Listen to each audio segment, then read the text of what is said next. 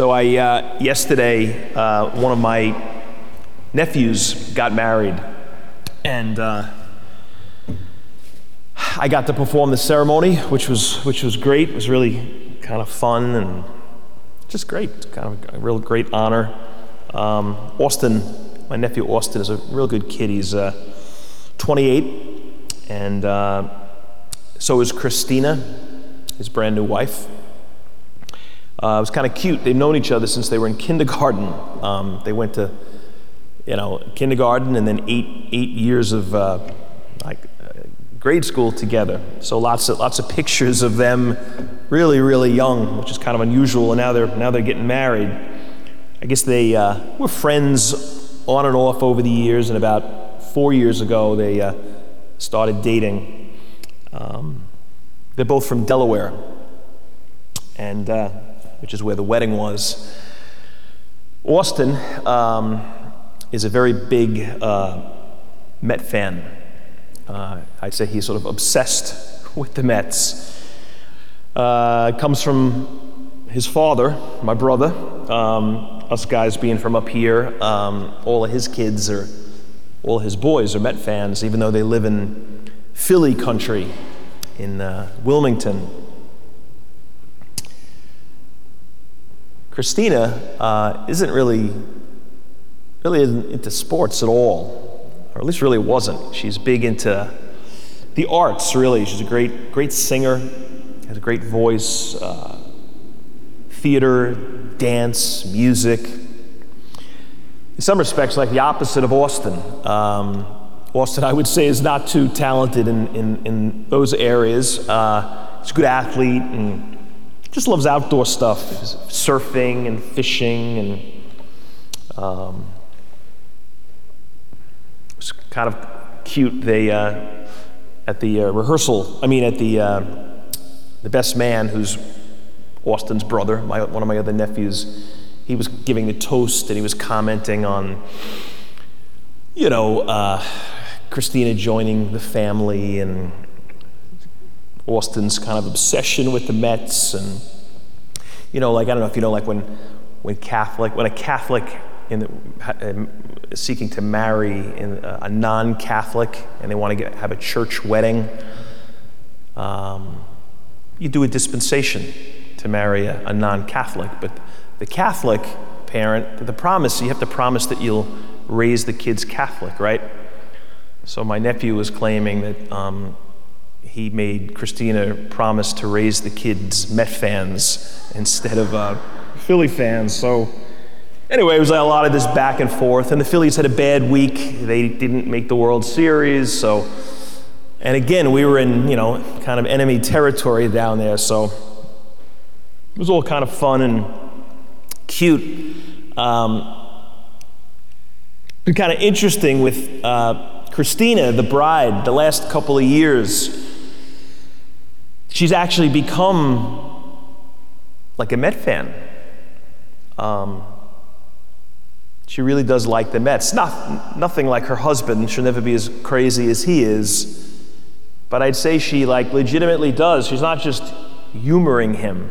Um, five years ago, I don't even think she liked baseball, and now she uh, she kind of does really like the Mets. I was listening to her when they were talking, like she was entering. She's kind of dialed in with the team and what's going on or what the past season. On one level, that's surprising because she really wasn't into sports and that wasn't really a, a part of her youth. But on another level, I don't think I should be surprised because that happens a lot. This particular kind of dynamic. And it's this, I think. When you love a person, very often you come to love what they love because you love them. I'm not saying always, in all, in all cases. Hey, there are some very happily married couples, and like, he loves golf and she doesn't and never will. I'm not saying this is a, like a foolproof theory. Sometimes it becomes, yeah, it becomes the opportunity, the differences for like, you know, healthy independence. we don't have to do everything together. We don't have to love everything equally.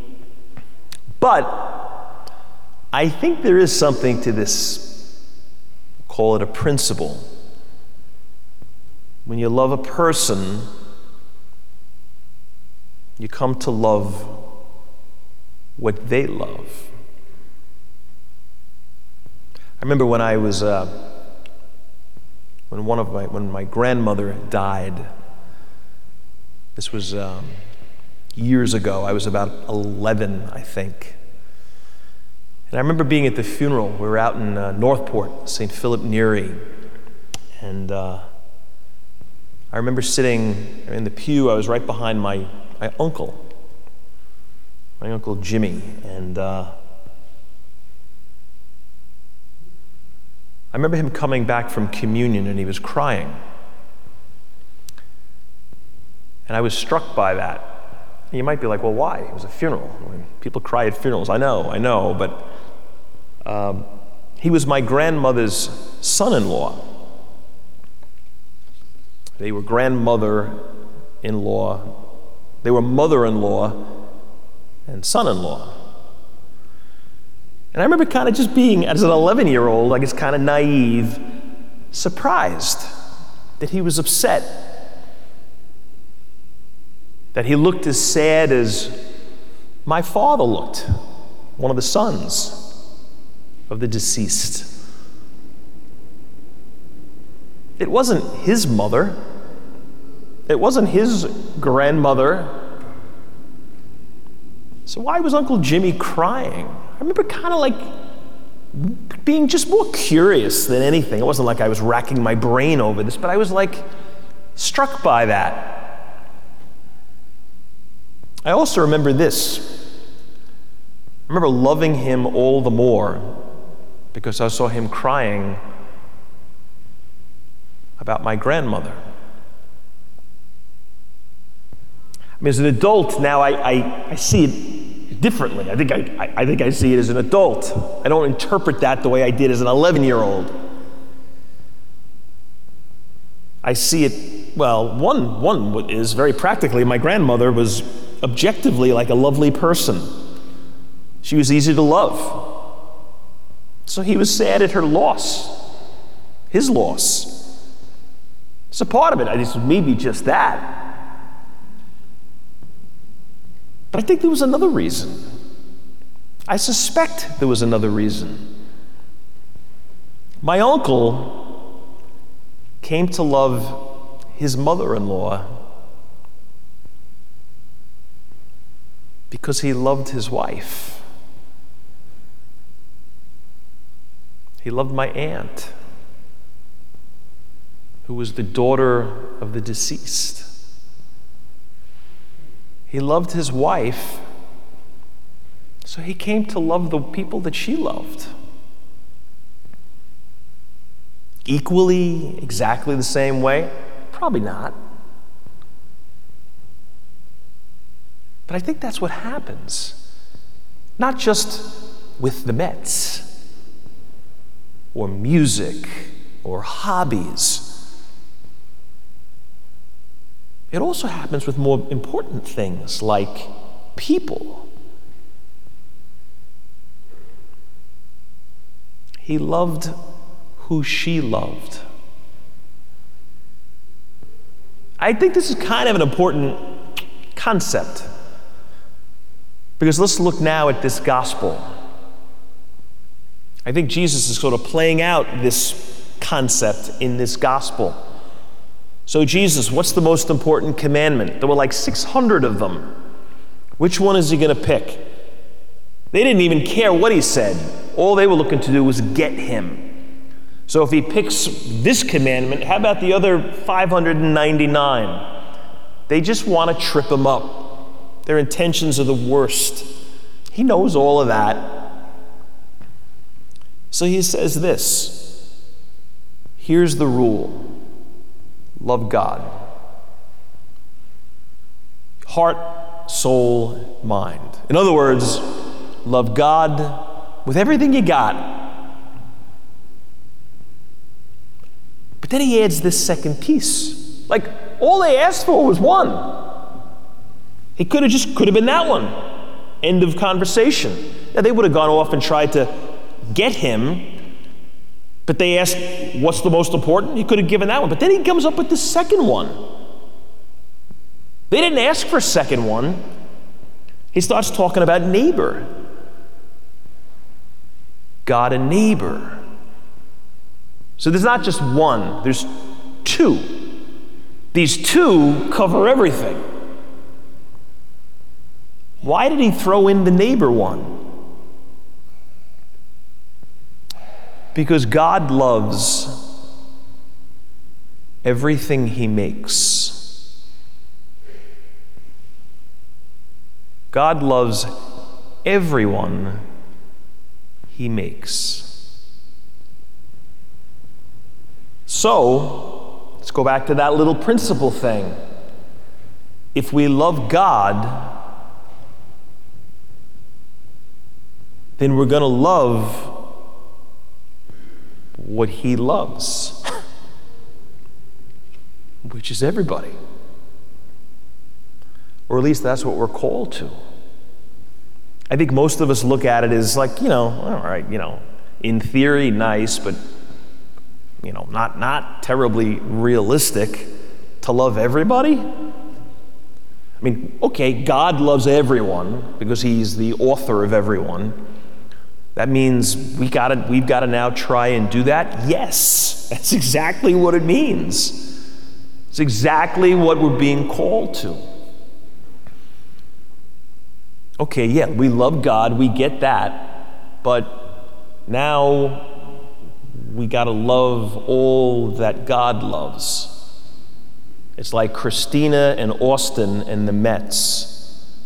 It's Uncle Jimmy and Aunt Franny and my grandmother.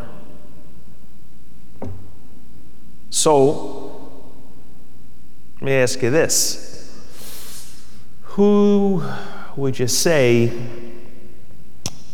is the most difficult person you know? Who's the most obnoxious, hard to stomach person in your life? Come up with somebody. God loves that person. Wait a minute. Let me tell you about this person. No, you don't have to tell me about this person. God loves that person. It's not my opinion, it's not how I feel, it's fact. It's God fact. Our love is conditional most of the time.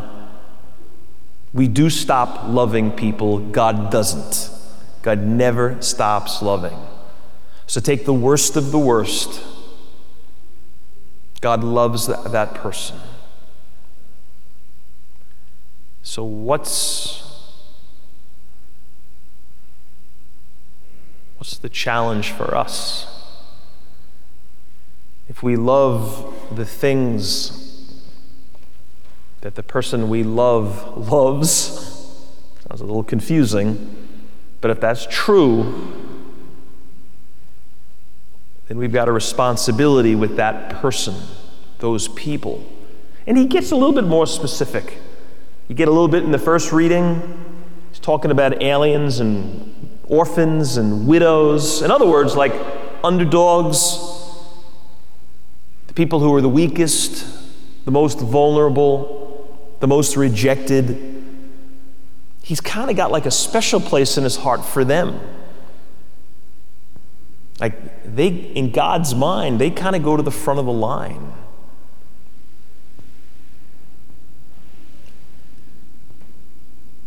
So there it is, I think, for us. Like,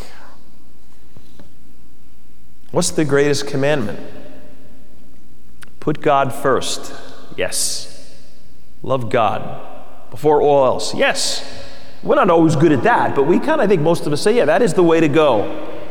There's other things to be committed to and passionate about power and wealth and pleasure and family and country and all good things. But we know, like, yeah, but they're not, they can't be the most.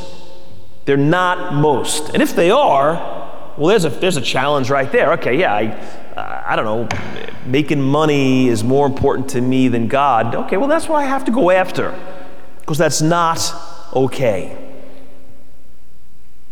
You know, being comfortable is more important to me than God. All right, maybe that's where I am at right now. And maybe I'm not going to correct that today or tomorrow, but there's the goal pursuit of recognition, career interests, the need for acceptance. You know, lots of things out there. They shouldn't be rejected, they just shouldn't be number one. So if they are, there's a challenge. I got to rearrange the order of stuff. Easier said than done, but that's what we've got to try to do. So move the pieces around so that God is at the top. We love Him first, Him most. And if we do that, then that means we need to love the ones that He loves the most, that He loves. So, whoever that person was, what I asked you about, like the one who's toughest in your life,